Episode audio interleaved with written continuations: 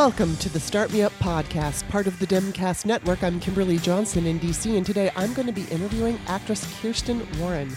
Warren is most known for the films Independence Day, Divine Secrets of the Ya-Ya Sisterhood, 13 Going on 30, Astronaut Farmer, and Bicentennial Man, and she's been on so many different television series, including Saved by the Bell, The College Years, Life Goes On, which I used to watch all the time with my mom, and Desperate Housewives. She played the role of Nora in Desperate Housewives, and that earned her a SAG Award nomination for Best Ensemble Cast. Today, we're going to be talking about basically her career. Um, and and what it's been like for her throughout the years as an actor, a working actor in Hollywood. But we're also, you know, we're going to touch on some of the obvious stuff, being a woman in Hollywood, and then a little bit about quarantine. For those of you don't know who don't know, she is the wife of actor Kirk Acevedo, who has also been on this show and they are just a really cool couple. They're fun and interesting, and I'm so glad that she agreed to be on the show because we had a really cool talk, and I really, really like her. And as she points out early on, you know, when we start talking, that um, it's almost like even though we just know each other from Twitter, we almost feel like we're friends, and that's what I really love about social media. I mean, there's a lot of negativity, but there's also a lot of positive. And I know that during this really difficult time where we're kind of stuck at home, one thing that's positive is that we have people to talk to with the internet. And I have the extra added benefit of having a podcast. So I get to actually talk to these people, and it's really fun because it's a way to connect. And, you know, I, I make friends. It's like not everybody's going to be your friend, but you recognize names and you know you see people on twitter every day and you kind of hang out together. And so um, it's just fantastic that she's going to be on the show. We had a really fun fun conversation. So even though we did touch on some of the awfulness, that, awfulness that's going on we managed to to have some fun. So I hope that you find it entertaining, and at least for a little while, you can forget that you're um, having to stay at home and you probably don't have toilet paper. but before we get started, of course, Start Me Up is an independent podcast that is supported by listeners. That's you. So if you like the show, um, you can be a monthly subscriber at patreon.com slash startmeup. And it's a great way to support independent podcast that's run by a woman. And if you sign up for any tier, you get every show that I do in your mailbox, with the exception, your email box, I should say, with the exception of the $5 tier. And that's just for that, those shows are going to be mostly solo shows. I shouldn't say going to be, they are mostly solo shows. But tomorrow, Steph is here and we're going to do a patrons only show. So we're going to do one for you guys because I did one on Thursday with Sarah Wood, but oh my God, the sound was. Bob and I fixed the sound, but the sound was just completely messed up. So next time Sarah's going to be on, it'll be a free show, but Steph's going to do it tomorrow. It's going to be the second patrons only show of the month. So we're going to do that. I know we're going to have fun. We're going to talk about all the crap that's going on, and hopefully we'll laugh. Um, so don't forget the $5 tier gets you into um, the patrons only show where i either do solo shows which is kind of like a dear diary a little bit of me like just going off on whatever i men I used to date, experiences I had when I was younger, and tying it into social relevance with whether it's patriarchy or racism or sexism or whatever.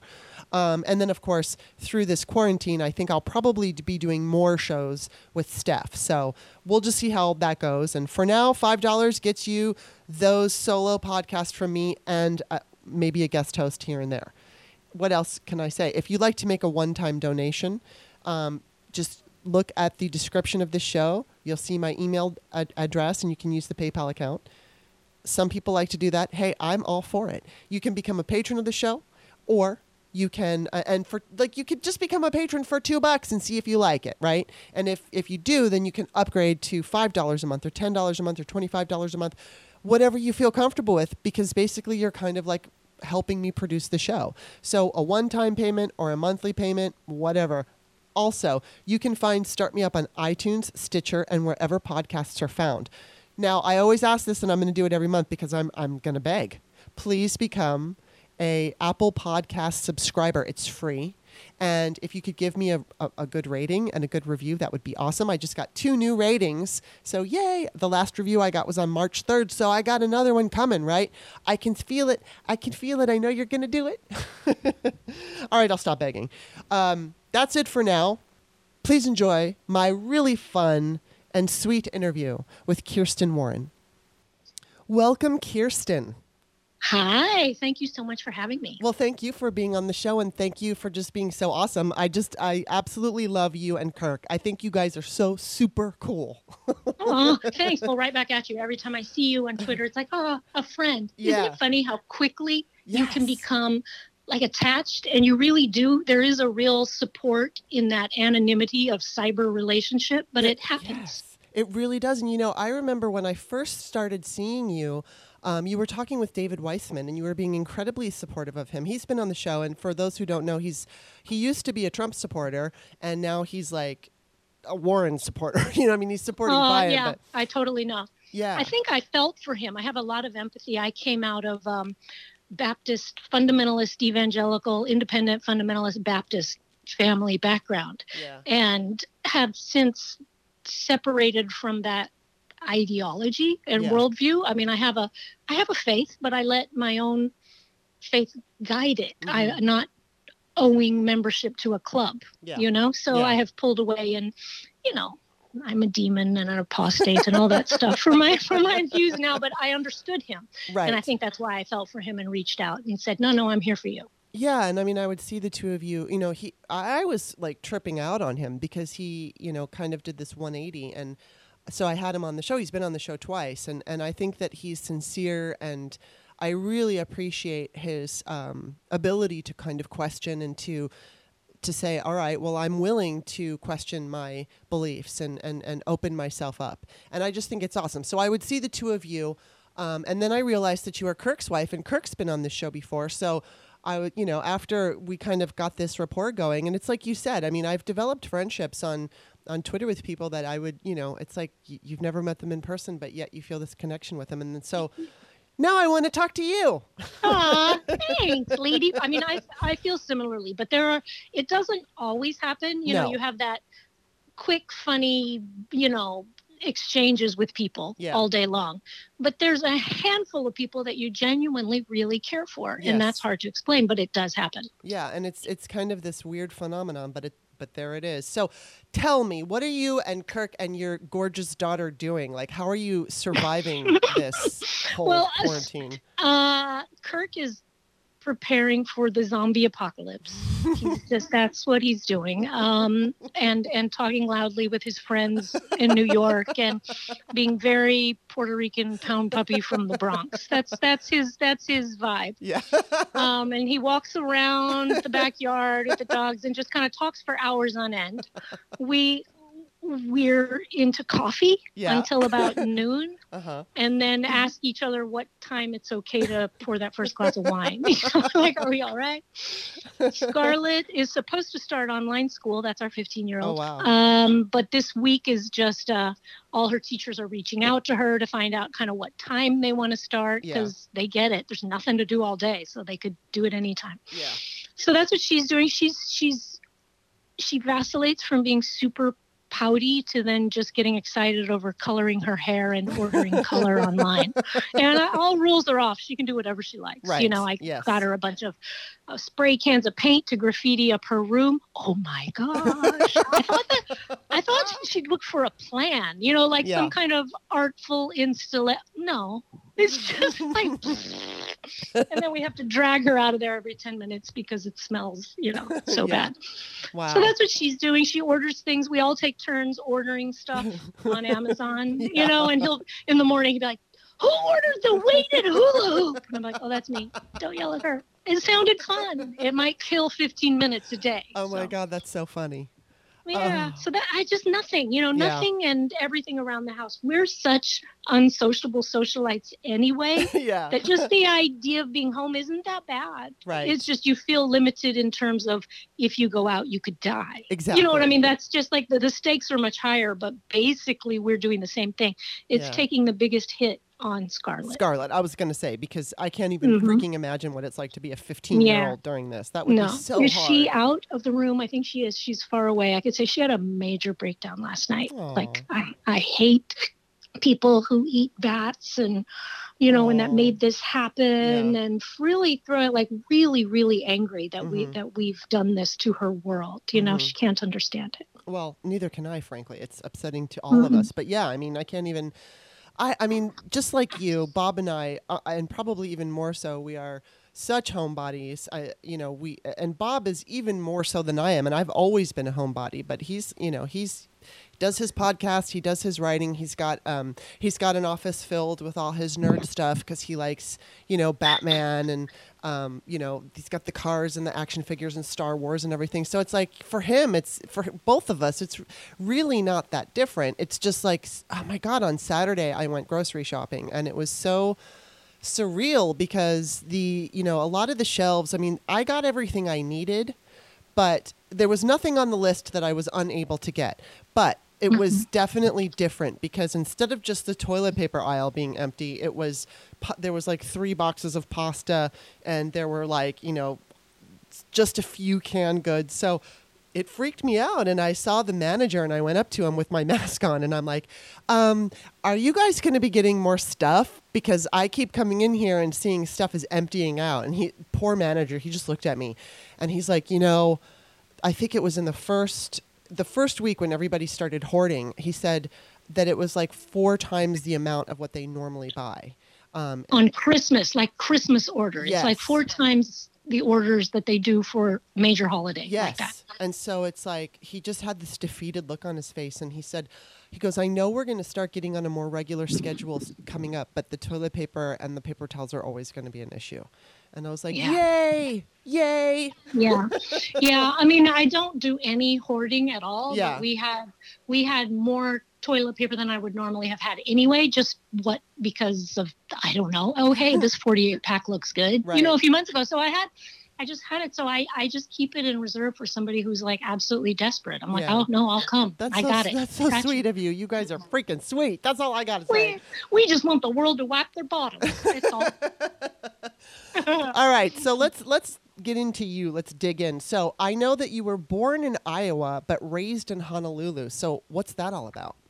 Okay i was ra- i was born in creston iowa Okay. but I really only stayed there about six weeks. I didn't Oh, really okay. bond with the state. I don't really feel like an Yeah. Iowan. You know what I mean? It's like Right. all my formative years. We lived in Texas briefly. My dad was a preacher, Okay. and he had a Baptist church in Odessa, Texas, when I was about four. And his friend Max Helton had a church in Hawaii.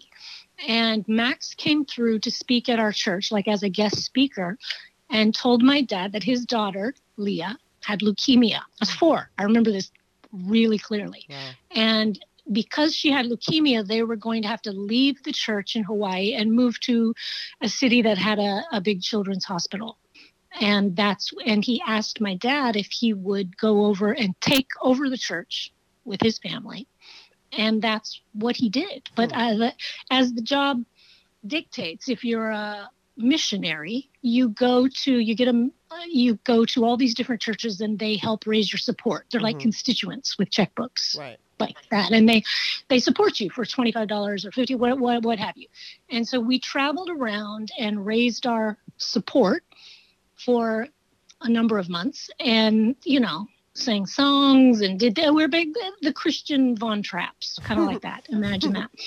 And raised our support and moved to hawaii and i was six. Wow. and that's when that so so all of my formative years were in hawaii. Mhm. and uh, that's um, when um, I decided I wanted to kind of get into show business mm-hmm. and acting. And I worked in Tokyo for about four years, off and on, like four months every year for four years. But how did that? I want to know how that came about. Like, did you? That, Yeah. What did you do to get gigs in Japan?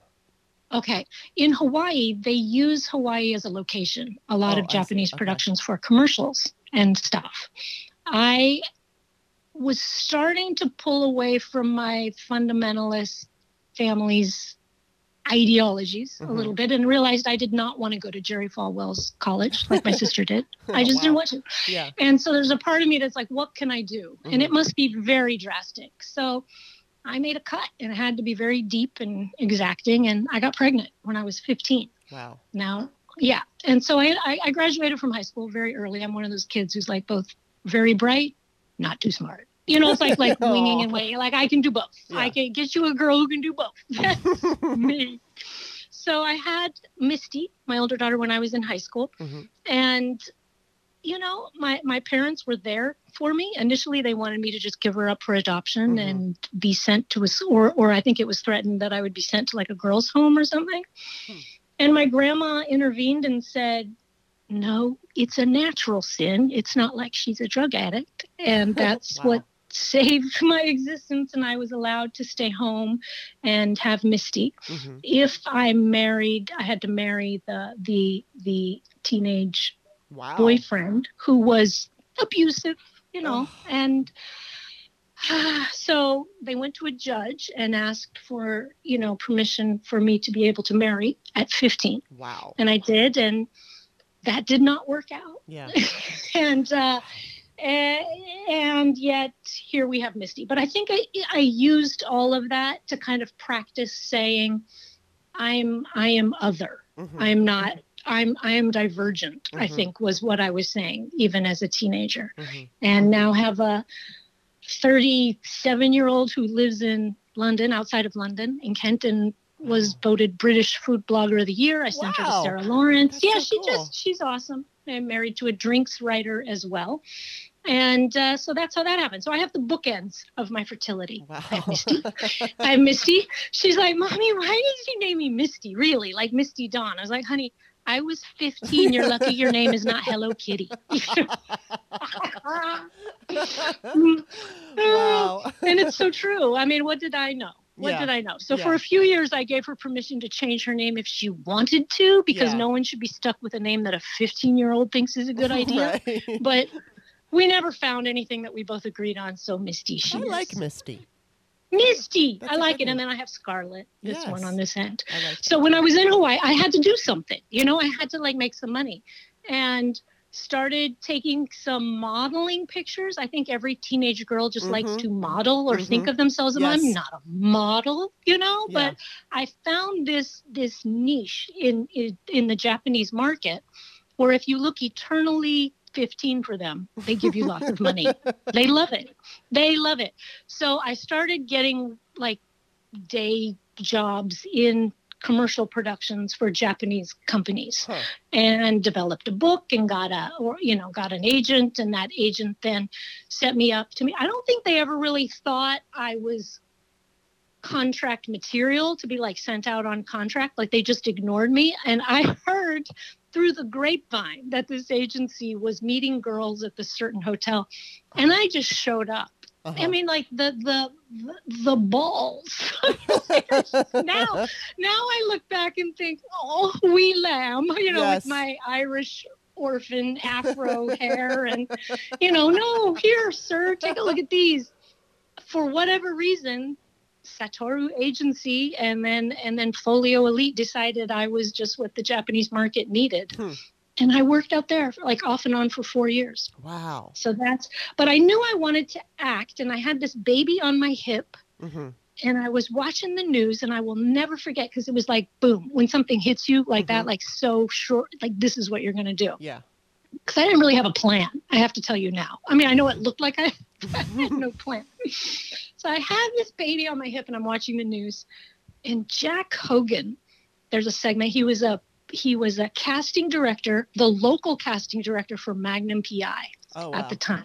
And he had an acting workshop and was inviting people saying, if you're interested in acting, you know, you can come and take the workshop. And I was like, oh, I saw a through line to, Mhm. well, if I'm brilliant, which I will be, he will pick me and put me on Magnum PI and my life will be solved. You know, so I I I went not only when I was watching that, I can do that, hmm but I will thrive. Do you know what I Yes. like? It was just, Yes. it was so clear to me that that's what I was going to do. Yeah. So I didn't, I mean, I kind of came from a show business family. I mean, you consider my dad was a, was a, a preacher with Mhm. great stage presence. Mhm. You know, like he could he could keep people's attention for Yeah. a long, long time. So kind of I did.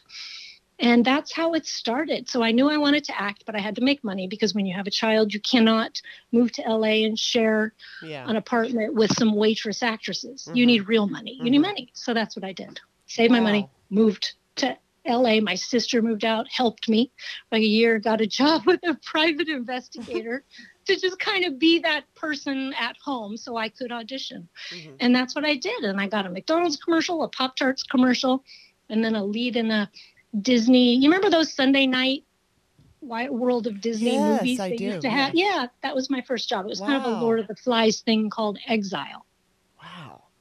That's such a trip. Corey Feldman was in it. Oh my god. and he would stagger to the uh-huh. beach, you know, we were shooting each morning. I remember him grabbing me and going, Do I have lines today? It's like, oh no, we're going to be here a very long Yeah. time. Well, I, I want to just interject really quick because you said, you know, uh, teenage girls often want to be models. Well, of course, I did. There was this, Uh-huh. I don't know if you remember, there was a movie back in 19, I don't know if it was like 82, 81, 82 called Paper Dolls. Did you ever see that? yes. Okay, so that was it. I I had become I had gone from like one I was five eight in eighth grade. I was five eight and 170 pounds. And I was like, I looked around and I saw all the girls in my class and I'm like, oh my God, I'm huge. And I went on a diet. So then I went from five eight 170 to like almost six feet and 125. And so oh, gee. yeah, and so I mean, I was still wearing glasses. I had thick, thick glasses, but I mean, I, I went from like the awkward, chubby teen that was very tall to to being like the swan who still wore glasses and was like so slender. And so I Yeah. wanted to be a model, and um, you know, uh, while I was a teen, I kind of got into it a, a, a little bit, but really it didn't take. And then when I was older, probably about um, 19 or so, I, I moved to Hollywood and I was, this was when I was living, um, well, whatever. I, I was living in Hollywood and I decided, okay, I'm just going to go to modeling agencies. I didn't have a book or anything, but I had like just, you know, I heard somewhere somebody said, you know, take a Polaroid or take whatever you've got. And Yeah, I, open days. They have Yes. those open things where you just go. Right. And so because I had that movie in my head where this girl became, you know, Paper Dolls was about a woman who became or a teenager who became like this very famous popular model almost overnight she was discovered. Of course like that's what I saw myself. I was like that, that needs to happen to me. I have to be that model. So this was right around the time of the uh, Kate Moss was becoming popular, I think. It was like the the heroin chic models were Yes. just about yes. that time and i was so not that i was closer to the um, not that I look like Christie Brinkley, but closer to that. And there, who was that other one? There was a woman, Kim something, and I can't remember. She was my favorite model. I can't remember her last name. I want to say Cattrall, but it's of course it's not Cattrall. Kim Alexis. Kim Alexis. Kim Alexis. Yes. Yeah, yeah, And yeah. So I mean, I, was a Linda Evangelista fan. yeah, so- right. Okay. Well, and I looked nothing like this new crop of models. And I remember this man took me aside and he was like, Look, he goes, uh, uh, I, I think you're an attractive woman and everything, but you just don't have the look. It's just never going to happen for you. I, I just remember hearing that and like feeling so crushed. And I kind of understood that he was right because I was not bone thin. I, you know, I was, I've never been bone thin. I've never been model thin. Um, even if I wanted to, I just, it, when I, what, there was one time in my life, and I'll shut up and go back to you in a second, but there was one time in my life when I got sick and I got severe bacterial sinusitis and I was already thin and then I lost maybe 10 pounds. And I remember people like this guy in my acting class came up to me and he was so concerned. He's like, Kimberly, don't lose any more weight. And I was Oh like- gosh. and I remember thinking, haha, well, I'm going to gain it back. This is because I'm sick. Uh-huh. But it was like the one time in my life where I was like uber thin, but I looked wrong because I have really big it's bones. It's not right for you. You know, what? it's it's so strange to me how I, I I guess I get it. Like like even Anne Frank, thinker of her generation, had Mhm. little movie stars up on her wall. That's what Yeah. little girls like. They just for some reason like to they like their they like the glamour. Yes, but that's what it is. no little girl like I remember my older daughter literally being upset one day. Now we just laugh at it, but crying like, "I'm only five."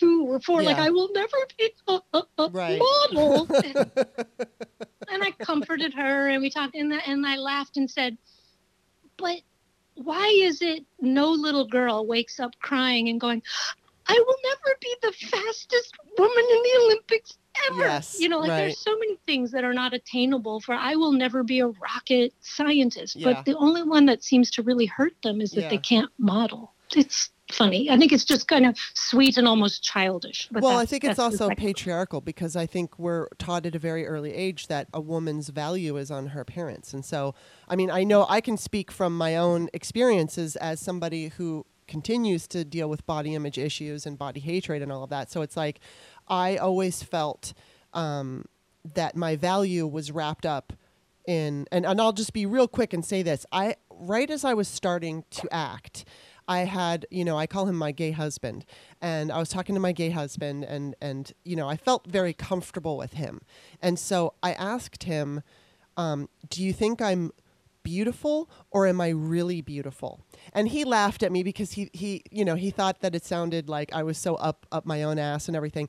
But what what it really came from was this deep insecurity that I was like, okay, yeah, I'm a good looking woman, but am I good looking enough? Am I valuable enough? And that's what I was looking for because I was a f- I I kind of believed that I wasn't good looking enough. No, to I, famous. I totally understand you, and I will I will hear you and raise you this craziness. Mm-hmm. There is a part of me that, although I've done a lot of work that I enjoy and I'm really proud of, there's a part of me that says, "What's wrong with me? I have never been in a casting couch situation. No one has ever."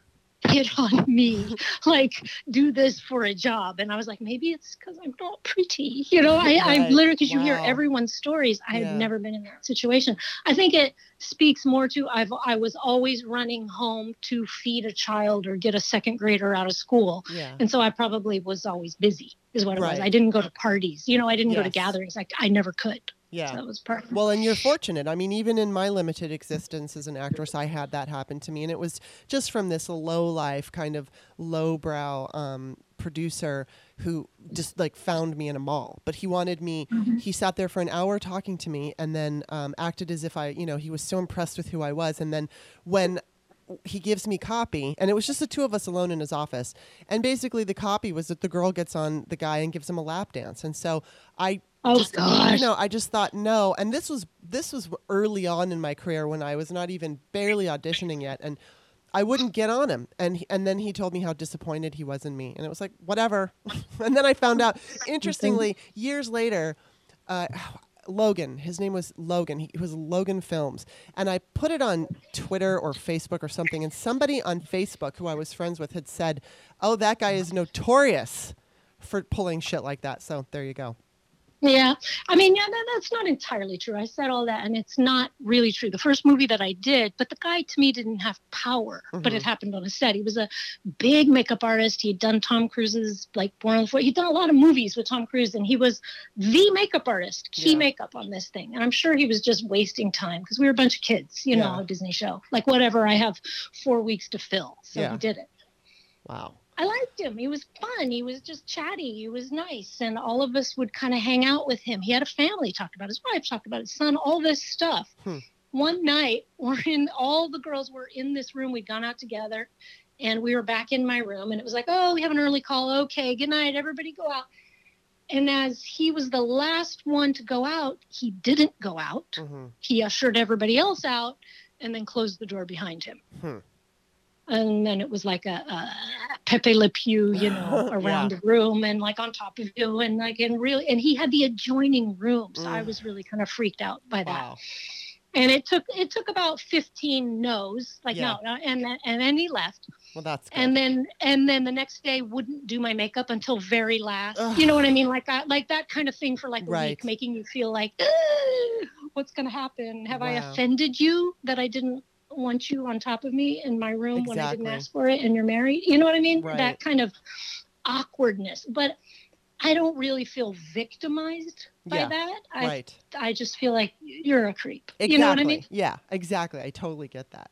So let me ask you this: going back to you and your work, I'm when you moved to Los Angeles, did, where did you study?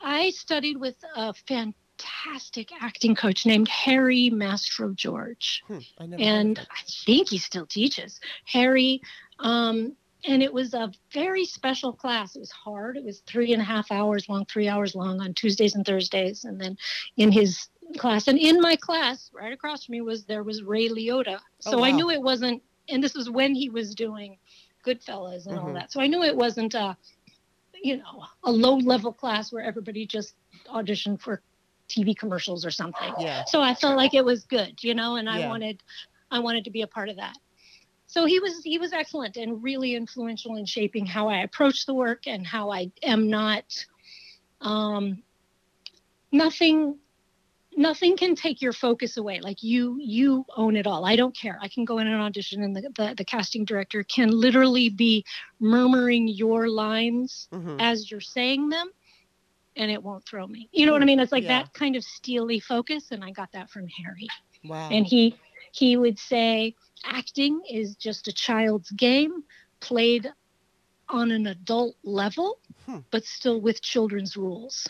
And that's what it is. Like if you take a little four-year-old and go okay we're going to play a game and you're anne boleyn four-year-old will just go sure i'm anne boleyn yeah. you get an actor and they'll be like well what's my what's my sub you know what am i wanting what do i want out of you and they talk it to death and they separate themselves from the honesty of just accepting okay yeah. i'm this Right. so it, it's that way ultimately we're all after the same thing but i found him very very very valuable and he was so kind to me and as a single mom hmm he he would let me like pull him aside and go look i can't pay you till next week and it was always fine Yeah. and then he always let me leave an hour early because I didn't I had to pick her up from the babysitter or let them go. You know what I mean? He was that person. Wow. Was it? Did he Yeah. have a certain technique? Like I studied the Meisner technique. Did he have a technique? No. No, he's technique less like that. He did he wasn't theory but in the end, like I said, I think we all kind of want the same thing Right. out of performance, but it's just different ways of going Okay. about it. Yes, absolutely, absolutely. So then, um, I, so I studied with him for years, years and years and years, Huh. and um, would would drop out to go do a show or a this or that, and then come back, and that's just the way it was. And then you come to a point where you figure, even just like any other education, where you feel like you've you kind of got it. And yes, Mm-hmm. if you're working, you're you're working, and you but it's when you're not doing anything that you become rusty. But mhm. I didn't want to be just a perpetual student all the time, so Mhm. just kind of, you know, I don't know, doing other things, and and like like now I'm kind of branching out into doing a lot more writing. Mhm. Um, ironic now that we're like in quarantine lockdown Yeah. for a worldwide pandemic. I was writing a black comedy, and it didn't really mean to be this black. Right. like, they're gonna be like, this third act takes a really grim turn here soon. You know? Well, you know what's so weird is my mom is a writer and she writes books, and she literally is finishing up a book on a global pandemic. I mean, Are you it's like serious? yeah, and she's like, she's like, well, it may not be fun to be, or you know, how did she say it? She said this on Facebook. She's like, something about how it's like existing through a global pandemic. Pandemic really helps you write one, you know, write a book about one, Yeah. and you know, Write about what you know. right? Exactly. So, you know, I mean, her book basically kind of focuses on the um, the life that goes on after the pandemic kills most of the population, and then it's just this, you know, small group of people who start over. But it's just Yeah. kind of, and I read it, you know, in December for, you know, I'm a reader of hers, so I read it to look for holes or mistakes or whatever, and Mm-hmm. um, so it's like very strange coming off of. Um, the holiday break, we go right into a global fucking pandemic. It's like, oh my Yeah. god, it's so it was weird. terrifying. this has always been terrifying to me because I, I like cut my teeth on communists are going to take over the world and kill Yeah, Christians, you know, right, and right. end times and the rapture and being exposed to things that are far more terrifying than like an eight or nine year old really should be exposed to. Right. And and I had fainting spells as Wow. a kid that I know were directly tied to just deep anxiety hmm you know, over all this stuff. And I didn't want to hear about it. I didn't want to hear about it. And Hmm. it's just, it's like there's so much focus on the afterlife, so much less so on this life. Mhm. Like every, and Yes. I don't, I didn't understand that. And I don't know what it was about me that could sit under my dad's preaching and hear them say that, oh, say a little nine year old in India is of the age of accountability, quote unquote, and doesn't say this perfect prayer at this time. And she's even though she's a good little Hindu girl, she in a monsoon storm say she dies and and and drowns, she will go to hell. Wow. Is what I and and I remember sitting there at nine, and in my head, taking a long pull off Mhm. a cigarette and blowing it and going, no, she's not. No, she's not. I just didn't see God as that kind of mean yeah. bipolar high school boyfriend. Yeah. That's Like, do- interesting. Do mom, as I say, or I will just thwack you. Yeah. That's not. That's not it. And I don't know why. If you're just doing it out of fear, how can their basic tenet of God is love be true? Mhm. You can't. I don't get it. I don't get that. Well, you know, my mom was raised Catholic, and I think uh, she went to Catholic school. And one day, one of the nuns had said that if your parents aren't Catholic, they're going to go to hell. And I guess my grandfather, who I never got to meet, he died before I was born, but um, I don't know what he was. Maybe he was nothing. Maybe he was something else. But uh, my mother just was. I don't know how old she was, but you know, maybe nine, maybe maybe close to that age. And she heard that her father was going to hell, and she thought, "This is bullshit." Like, Uh-huh, this is uh-huh. bullshit. So it's kind of the same deal. Like you just kind of It is. realize. I think you figure out who you are really early. hmm and and um, I I if there's one thing that I can thank for all of this chaos and the 2016 election is that I finally know exactly how I feel hmm about all all things. I, I I'm very clear on that, and I, I wasn't before. I was just kind of like, eh, hmm, Yeah. meh, Republican, Democrat, didn't really matter. Now now that the lines are kind of firmly Mhm. drawn, I know what what I feel Yeah. and and am passionate about it and that's about the only good thing I can say I got yeah. this whole experience. yeah. Well, um, I guess we do have to find that silver lining, don't we? Because it's really scary. Lemons, lemonade kind of thing. I know. I know. Okay, so back to your career. Now, let me ask you this. When you were, okay, so you studied and you got these commercials when you, that- I gotta say, you got some gigs pretty quick. And um, that's impressive because, uh, you know, as my experience, um, I, I didn't necessarily, I, I was able to get, I, I did book Days of Our Lives because the, the, um, acting coach that I was with had, after we finished our two and a half year program, we went on to what was called the professional level. And then we would invite, whether it it was agents or casting directors, and then we would just do like, you know, little scenes for them. And I Right. heard that he, and I had always been a fan of Days of Our Lives. I watched it with my grandmother when I was nine, and my mother, w- and I watched it in, when I was in my early 20s. And so I'd always watched it. And, and I felt like it was my family. And so as soon as I found out he knew that casting director, both my mother and I, because my mother was in the acting class too, were in his ear, like, bring her in, bring her in, bring her. Finally, he brought her in. And I mean, she hired everybody. But my mother actually got the best out of all of it because she worked enough on that show to get, you know, like SAG insurance and, and, and invites to the, to the annual par- parties and stuff like that. And, um, oh, that's cool. Yeah. yeah, that was fun. But I mean, it didn't necessarily come easy for me. In fact, and I want to ask you about this. I was in a commercial class one time, which I was not good at commercial auditions, um, especially if you were going to talk directly to the camera. I could do the, you know, improvisational with people and I could do lines with people, but as soon as you had to do that, like Excedrin, stare in the camera and, and just talk monologue, I was terrible. but this guy said to me once, he was a casting director, and I was in a class, and he said, um, he asked me if I had an anger problem. I, guess, I guess it was just because I sucked. I sucked Oh, at doing that. Like I guess I just looked angry. But I mean, so Hmm. as far as you're concerned, like how was it for you when you started auditioning? I mean, you got commercials, but as far as like you know the Saved by the Bell and stuff like that, how fast was it for you? How quickly did you get those jobs? Um, I,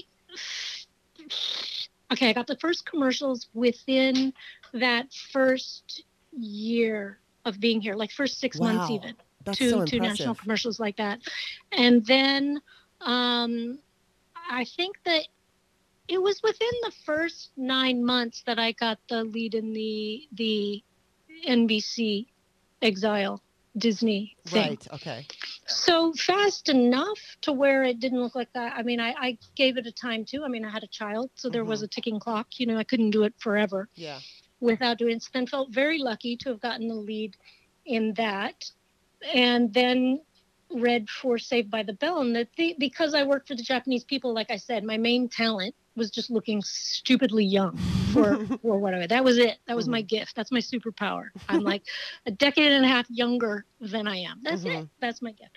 So I read for I brought it was brought in to read for Saved by the Bell the college years. Mm-hmm. Was the only one that was like prime time and a decade. I'm like a decade older than all of them. And at the test, wow, Peter Engel found out that I was of that age, and he he like really hemmed and hawed like whether it would be okay, but they let me, mm-hmm. you know, and mm-hmm. they decided to go with me, and that it was funny, and that gave me that saved my life. You know, hmm. I had a kid. I had a kid yeah. in a Lutheran private school, so I had I had to pay for something. So right. I just remember being in a very different life than all the cast at the time, you know, but they were 18 and doing things that 18 year olds do. Yeah. And so I was older and I didn't come to town until later too. It was it was later. I was like 25 or 26 mm. and started working. So oh fast enough, but not fast enough for me at the time. Right. You know yeah. what I mean? It always feels like you're never like everybody else is always doing so much more. That kind of thing. But well, I did that it, and then read for Independence Day and got that. And that was an amazing job. well, that's when I recognized you. I, when I saw your face on Twitter, I was like, I know that I know that face. and I knew it from Independence Day.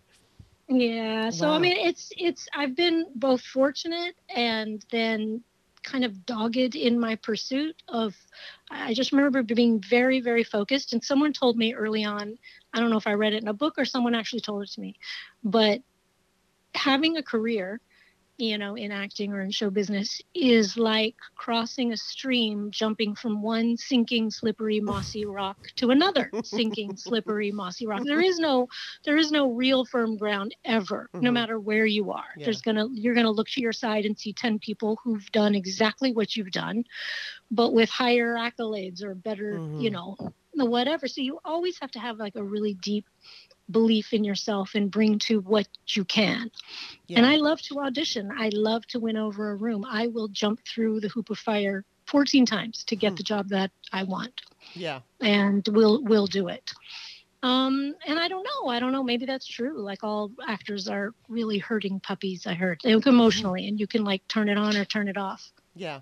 Well, you know, I mean, it's it's so fascinating to me because I I look back on my experiences, and I was pursuing an acting career for basically a decade, and um, I you know I was able to, it, so, you know, oftentimes I would go on an audition and I would either get called straight to a producer or I would get the call back, which tells you you're good enough for the part. But I wasn't really booking parts, and interestingly, at the beginning of this year, I started utilizing manifestation, which I kind of dabbled in um, earlier in my life. But the long and short is, it's like the law of attraction. When you have when you have positive thoughts, m- you're likely to uh, attract positive experiences. And so, mm-hmm. so much of my life, I've been very negative about myself, particularly about the belief in myself. And so I look back when I was pursuing an acting career, and even though I know that I was good and I know that um, I was capable of working, I wasn't getting booked. And I was telling myself at the time the reason I wasn't booking roles was because I was too tall or I wasn't thin enough. And, and then there was this worry in the back of my head that if I do book a gig, um, I'm not going to have time to work out and I'm going to gain weight. I was so fixated on my physical appearance, basically. And I was also, I also battled um, mild to moderate acne.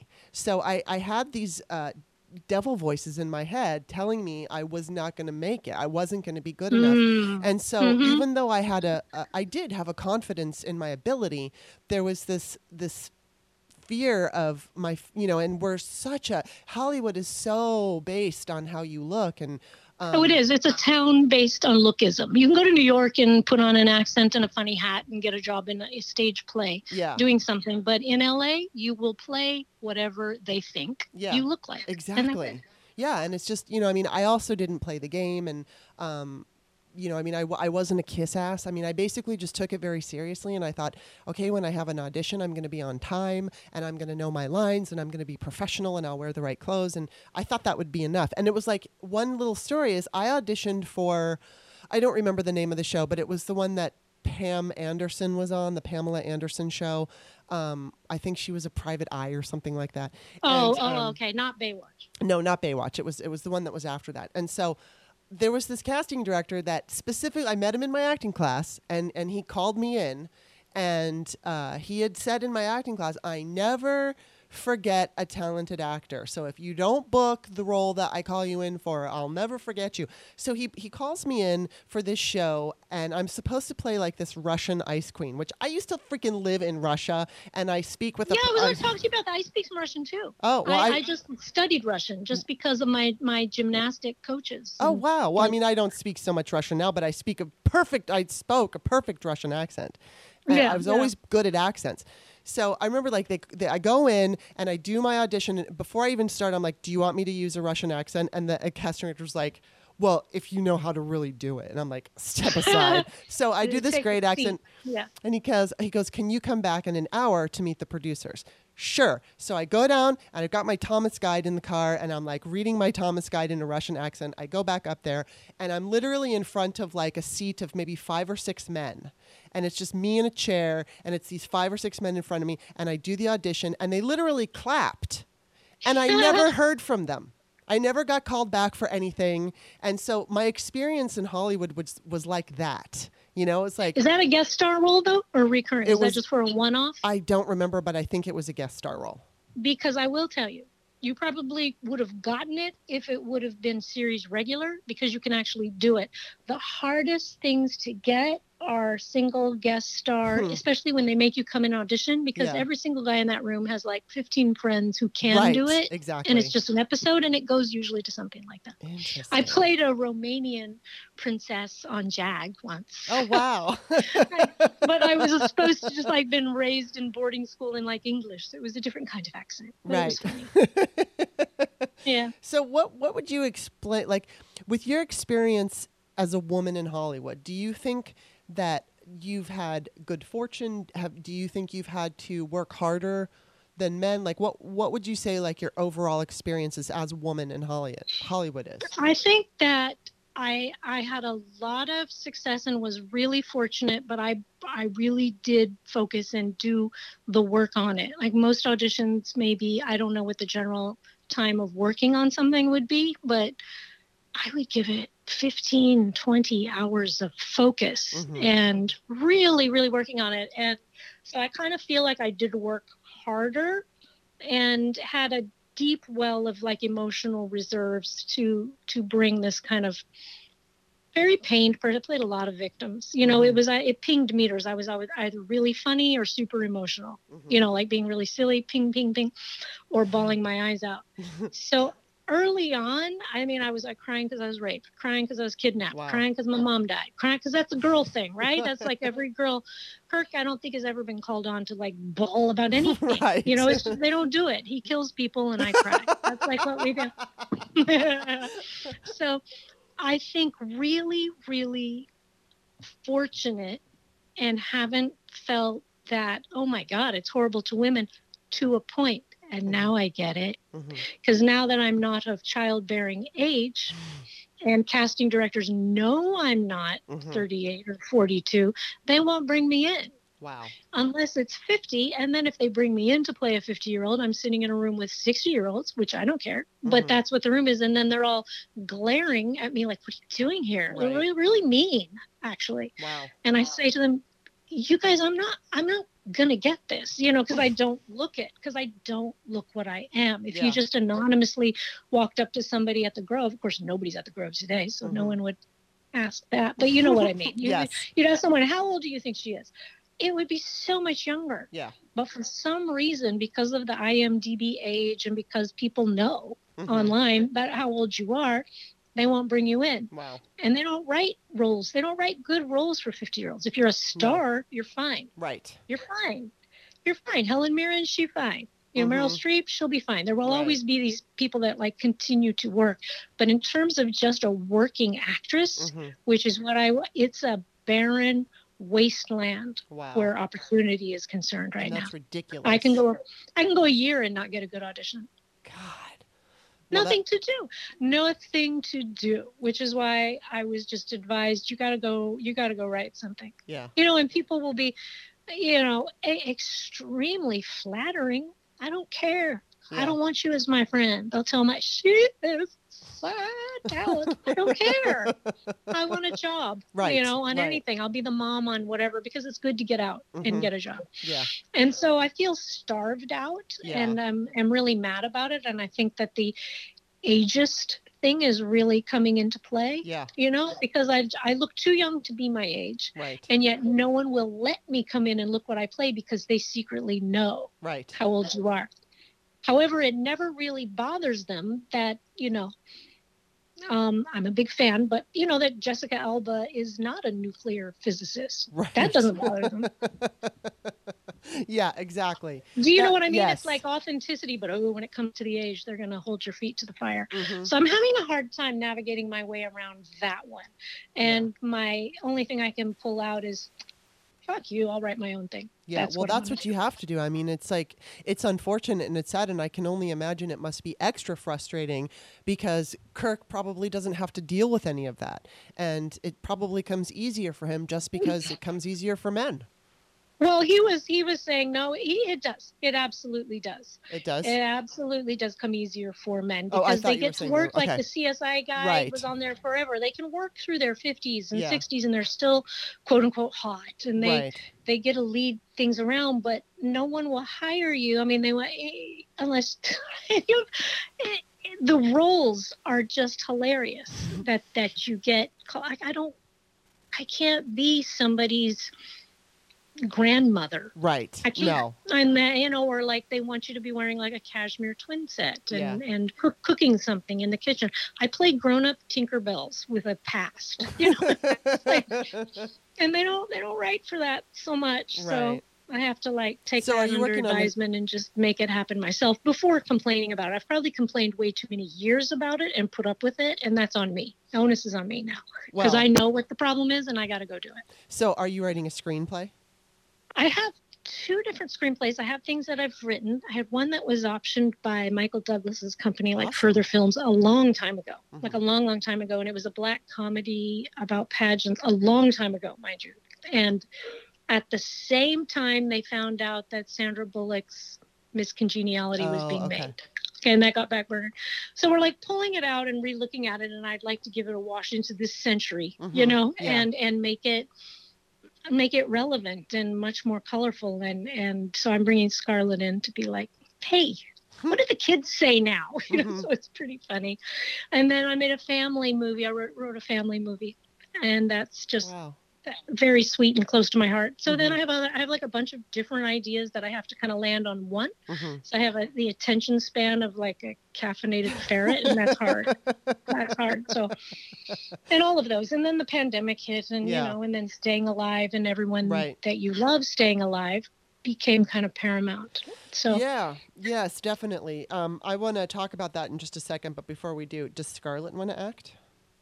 you know she's such a lovely little rebel Mhm. that the fact that both of her parents do it she won't say she wants to Right. but uh, without divulging too much her only steady a plus grade is drama That's pretty funny. and dance honors. You know, she's all all over the. eh, She's very very dramatic. So let's just say she has all the earmarkings for it, but she has to choose it. Yes. Oh, She oh definitely. Um, yeah, and you put up that picture of her that she kind of looks like Phoebe Cates, and I could totally see it. And I was like, Yeah, oh my god, I was so wanting to be Phoebe Cates. yeah, Back in the yeah. I- anybody that responded to that picture, I know exactly what what year you came out of. You know what I mean? Because if you know who she is and you get it, but she's so I didn't. I, it's un, it's uncanny how much she reminds Yeah. me of Phoebe Cates. A lot. And Kirk, and Kirk, like she's just 100% genetically Kirk yeah, she. I can definitely see Kirk. I can Yeah, see, especially here's in the, the, eyes. here's the I got the stretch marks. She looks like him. that is not fair. That is not fair. No, but she, but but I could see a little bit. I could see more Kirk for sure, but I can see um, from the pictures that you posted, I can also see you. So, and obviously she's Well, got your you. influence, so that's really good too. And What I've been told by my mother-in-law and other people is that she moves like me. She gesticulates like me. She has answers. Her tone is like me. So Mhm. that's kind of cute. Yeah. So probably yeah. But yeah, she's very and she's she's his personality. She can hold her own against Yeah. him. She does not like whoa the two of them. yeah. It's hilarious. Wow. It's hilarious. Mhm. and what's he doing? Is he work? He's you. I think you should, said he was working on something, but I don't even remember now. he did he did some show too. I'm the worst wife slash publicist ever. I seldom like get to. I don't know. I don't know Yeah. what time his things are on, but yeah, he did a show. He did Stumptown like just a few weeks ago. But every single production has halted. yes, you know, there's just like nothing going on. Yeah. I know he's, you know, in consideration, and um, they're in hot pursuit of him for a few projects. But as to what the future holds for them, you just don't know. Yeah. So it's limbo land. It's everybody is just absolutely in actor purgatory right now. Well, You don't know. We're just sitting here waiting for it to be lifted. Yeah. You know. Well, I know Kristen Johnston announced that you know Mom had shut down two two shows before they were done for the season, and so um, I I I'm and she was grateful, and I can only imagine. And now, I mean, where I live in Maryland. Today, the uh, the governor just put us on lockdown. It starts at eight o'clock tonight, which changes nothing for me because I haven't been going out anyway, unless it's been for Mhm. food. But um, I, you know, like I was out on Saturday and saw. I, I, I briefly stepped into Target to see if they had toilet or I'm sorry, paper towels, and I saw this freaking woman walking around with like home decor in her shopping cart. And I'm like, what the fuck are you doing? Like seasonal decoration. Ju- yeah, just different. Like stuff? there was a there was a picture, and she was purchasing a picture, and she had like a throw pillow, and you know just random house decor crap. And I'm thinking, like, why is she doing this? I was so pissed. I don't know. because Maybe she's a house stager and no, and she hasn't gotten the memo that I don't gonna know. come It's this like- weekend. I mean, I walked into all. I mean, I, I went to a couple of stores to find paper towels, and at least in this, uh, you know, I have face masks. My father bought face masks before the pandemic became a big deal, and he's like, I, he called me up, and he was so proud of himself, and he's like, I got a bunch of face masks, so um, he distributed them out to the family and I got my share. So I wear those to the Mhm. grocery store now and everything. So it's like I would walk into Target, I didn't touch a thing. I just, you know, I had glasses on and I walk in and uh, got my mask on and I don't see the paper towels and I leave. But I just happen to see, and people are like looking at clothes. Yeah, I don't understand that. I haven't had I haven't had the inclination to do my hair since we Mhm. and we're about three weeks ahead of you in Yeah. terms of lockdown and where we've just been sitting in this house. Right. And I was texting I think my sister and saying, Yeah, it will it's burning inward. You know, it's gonna start at the coasts in these big cities and then roll in. So Yes, it is. be- prepared, be prepared. But well, at least they um, sell. I mean, I can just buy. Uh, I'll just buy the hair color at the grocery store because, like, they have, they have everything you need at the grocery store. It may not be like the best brands, but it'll do. You'll you can make do with what you can get from the grocery store right now, and then once we go back to kind of normal, which. I saw today Johnson and Johnson are working on a vaccine that they're hoping to have out by September. So um, I'm hoping that, that that's true because too. Science girls, smart people, save us now. My Yes. little my little niece is like in a medical program in Iowa, and um, I think she has some COVID patients. And my Wow. we were just saying, "Oh my God, be safe, Yeah. Charlotte." And I I sent her a text just telling her, "Look, I." I uh, the, the the faith of the world is on you kids. Yeah. Go figure this out for us. I have every I have every faith that they can, and Yeah. I don't believe 18 don't tell me 18 months that's too depressing I i, can't hear 18 months No. till we have like a, a reasonable treatment or or a vaccine yeah, make it happen yeah. i need I, mean- need a contagion type hollywood ending and i need it now because everything else mirrors that movie exactly so go do the ending part Yes, please. Yes, the ending. please. Yes, because I saw like they were talking about the flu, the flu, Spanish flu, I guess, of eighteen nineteen or whatever. 1918 1918, I'm sorry, Spanish flu. yeah, 1918. million people millions Yeah, and the thing is, is that there was three stages, and the second and third stage were the worst. Were worse than the first stage. The second being the worst of all of them. But um, it's just you know, I mean, I'm so completely frightened because my mom is, you know, just turned 73 the other day, and she's alone. And so I, you know, I mean, I'm going to, I, I have gone over to her house to deliver some groceries, but, you know, we kept, I, I washed all those groceries off and Mhm. you know we stayed six feet apart in her garage. It was kind of chilly that day but she's got a deck. So i figure as the weather gets nicer we can i can go over and visit her on the deck. But uh, you know they're saying that there could be this resurgence in the fall and i'm thinking what's going to happen? Is she going to have to Mhm. spend thanksgiving and christmas by herself? And you we know all have we all have somebody in our in our family circle that we cannot. My my older daughter had suffered from blood clots in her lungs Mm. about three years ago. And she's on a daily course of steroids Ugh. and which thwart your immune system. Yes. And now she's pregnant. Oh my god. And so yeah i get it. Yeah. you know and i can handle it and i can chat and i can watch the news and take your precautions and wash your Yeah. hands. And i can be like this dealing with it all day long. But every now and again it becomes so overwhelming It does. and you have to just have those breakdowns and then talk yourself out of that emotional tree to put one foot in front of the other for another day i get that i Mhm. hear that big sigh No, You I know? know, I know, and it's like I have a tendency to go down the rabbit hole, and I'll just start listing um, all the things that can go wrong. And I mean, it's like I'll just keep going, and I, you know, Bob can't take it when I start getting into that like Yeah, complete negative yeah. mode, and and so I've, I I stop myself because it isn't helpful. You know, I start thinking the world economy is going to fall apart, and we're never going to have this, and this is never going to happen, and blah blah blah blah blah blah. And then I just go off into this stream, and he's like, you need to you need to focus, and you can't spend your time worrying because worrying is just going to make you sick. And you know, and he's like, you because my I come from a family of warriors. I mean, we truly are a family of warriors. And he's like, you have a higher tolerance for it than I do. He's like, I just are like, you related to kirk you're related to kirk what? Welcome to the family. yeah, he's a loud worrier. I am well. such a worrier. Oh my god! And so, and and I do. I do. I just com- like I once you get me started, I'll just tell you all the reasons why we're doomed, and it just Mhm. never will end. And so, I, and I'm trying very hard to you know keep that. I, I started, like I said, working on manifesting, and so every time I go into that negative thought, I have to like replace it. I try to replace those negative thoughts with all the things that I'm grateful for, and then I try to like you know put the the light around my mom and see her as protected and healthy and see us coming out of this with everybody. But it's like, you know, and then I watch the news. Like, ah! Yeah, And it's yeah. so the news is frightening. I was saying the news is so frightening. yeah. I watched forensic files and it didn't even move me. To, I wasn't even chilled. I was Yeah. like, I'm beginning to think nothing at all will scare me. Yeah. So I was saying I'm going to start shopping on Craigslist again because I just I'm, I'm not scared. What the fuck, you know? Oh Like, my God. Okay, so let me ask this last question. And you, you, Yeah. you don't have to tell me if you don't want to, but do you have a, a preference for VP? I do. I Who, do. who, who, who? Kamala.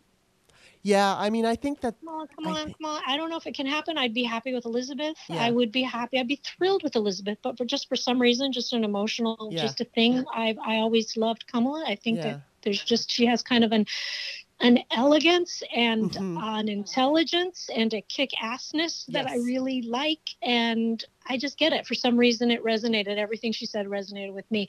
And all the problems that people had with her, I just didn't. Mhm. I, you know, Yeah. it's like I, I get it. I hear you. They're valid to you, but you Mhm. know, you can only you can only operate in the world as you find it personally, yes, and that's why I get other people's choices. right. And Kirk is a huge Elizabeth Warren fan. Yeah. I think it must be a woman, though. Is all. Yes, I agree. And I, you know, I'm I just as I was torn during the when you know when Kamala and Elizabeth were both still going. I mean, I always kind of leaned Elizabeth, but there were times when I was like, well, maybe Kamala, and it was like back and forth and back and forth, and then she dropped out, so I was like full on Elizabeth, and then the same.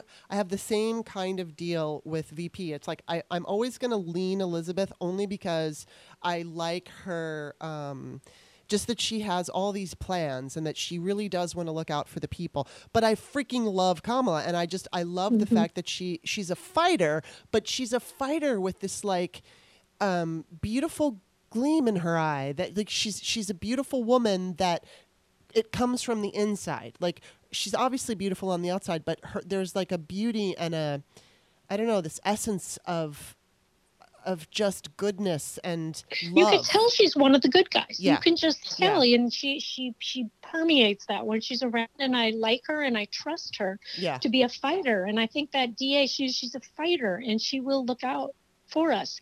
But I will, I will cry tears of joy if if the VP pick is Elizabeth Warren Mhm. too. Yeah. Do you know what I mean? I, Yes. I'm just it's just eeny meeny miny with those two Right. is kind of how I feel. God, I wish they could be both. I wish they could just be pr- like Right? co Tag presidents.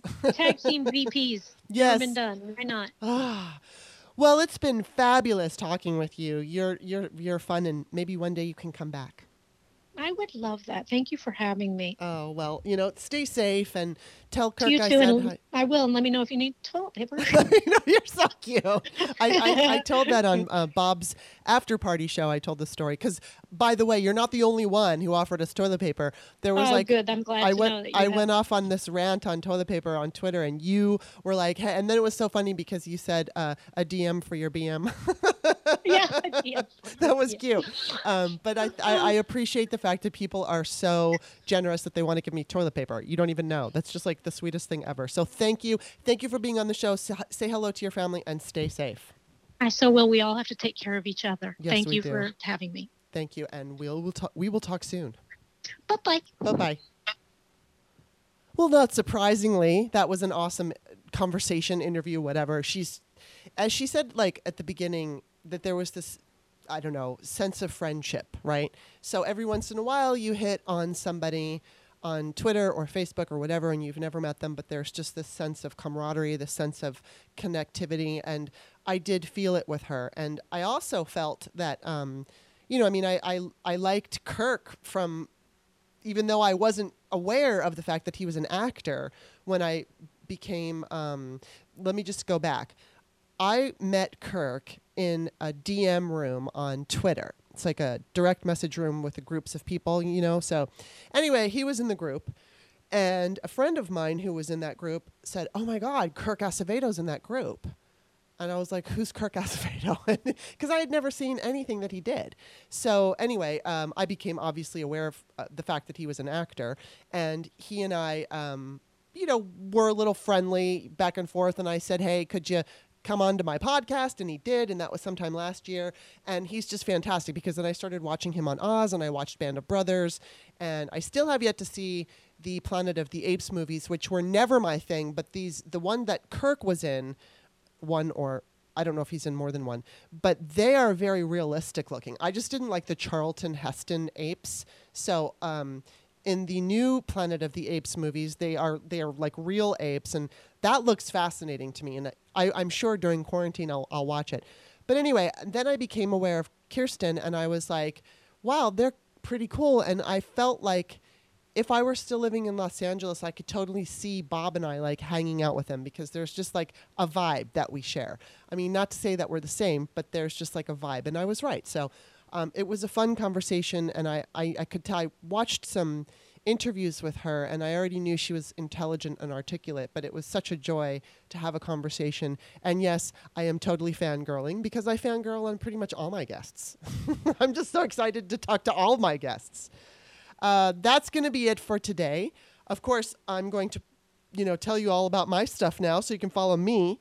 And I forgot to get her to say her um, to follow her, and and so that's she. You can follow her at Kiersten Warren. So it's at and then it's K I E R S T N Warren. And then I'm going to put her uh, Twitter handle in the Patreon description of the show too. So there's that. Um, but you can follow me, author Kimberley, K I M B E R L E Y, extra E, don't forget it. And then don't forget, I just got a thing from my mom that um, our books are doing better. We had a good month because I, I talk about them on the show. So I'm just going to keep doing it. So you can find me at author, or no, I'm sorry, Kimberley A. Johnson on um, Amazon. You could also find my mom at Ann Werner, A N N W E R N E R. She's got thrillers. Buy Crazy and tell me what you think of it and give it a good review if you like it. I love that book. Anyway, um, but I also really, really love Cooper's Grove. Cooper's Grove, like Crazy, is about a serial killer, and there's some like there's some dark humor in it, but there's like a satanic thing going on. So if that's not for you, which I understand, then there's Cooper's Grove, and Cooper's Grove is a love story, and it's involved. It's like a supernatural love story with a ghost and everything, and it's it's still a little on the creepy side, but it's not like satanic stuff uh, that she read about in Crazy. So there you go, Cooper's Grove, Crazy, and then my books, Peyton's Choice, The Virgin Diaries. Just I don't know. It's you're stuck in quarantine. Buy our books, and don't forget leave comments. I love your comments. I appreciate your comments. And thank you for listening. Tomorrow I'm going to talk with Steph. So we'll see you then.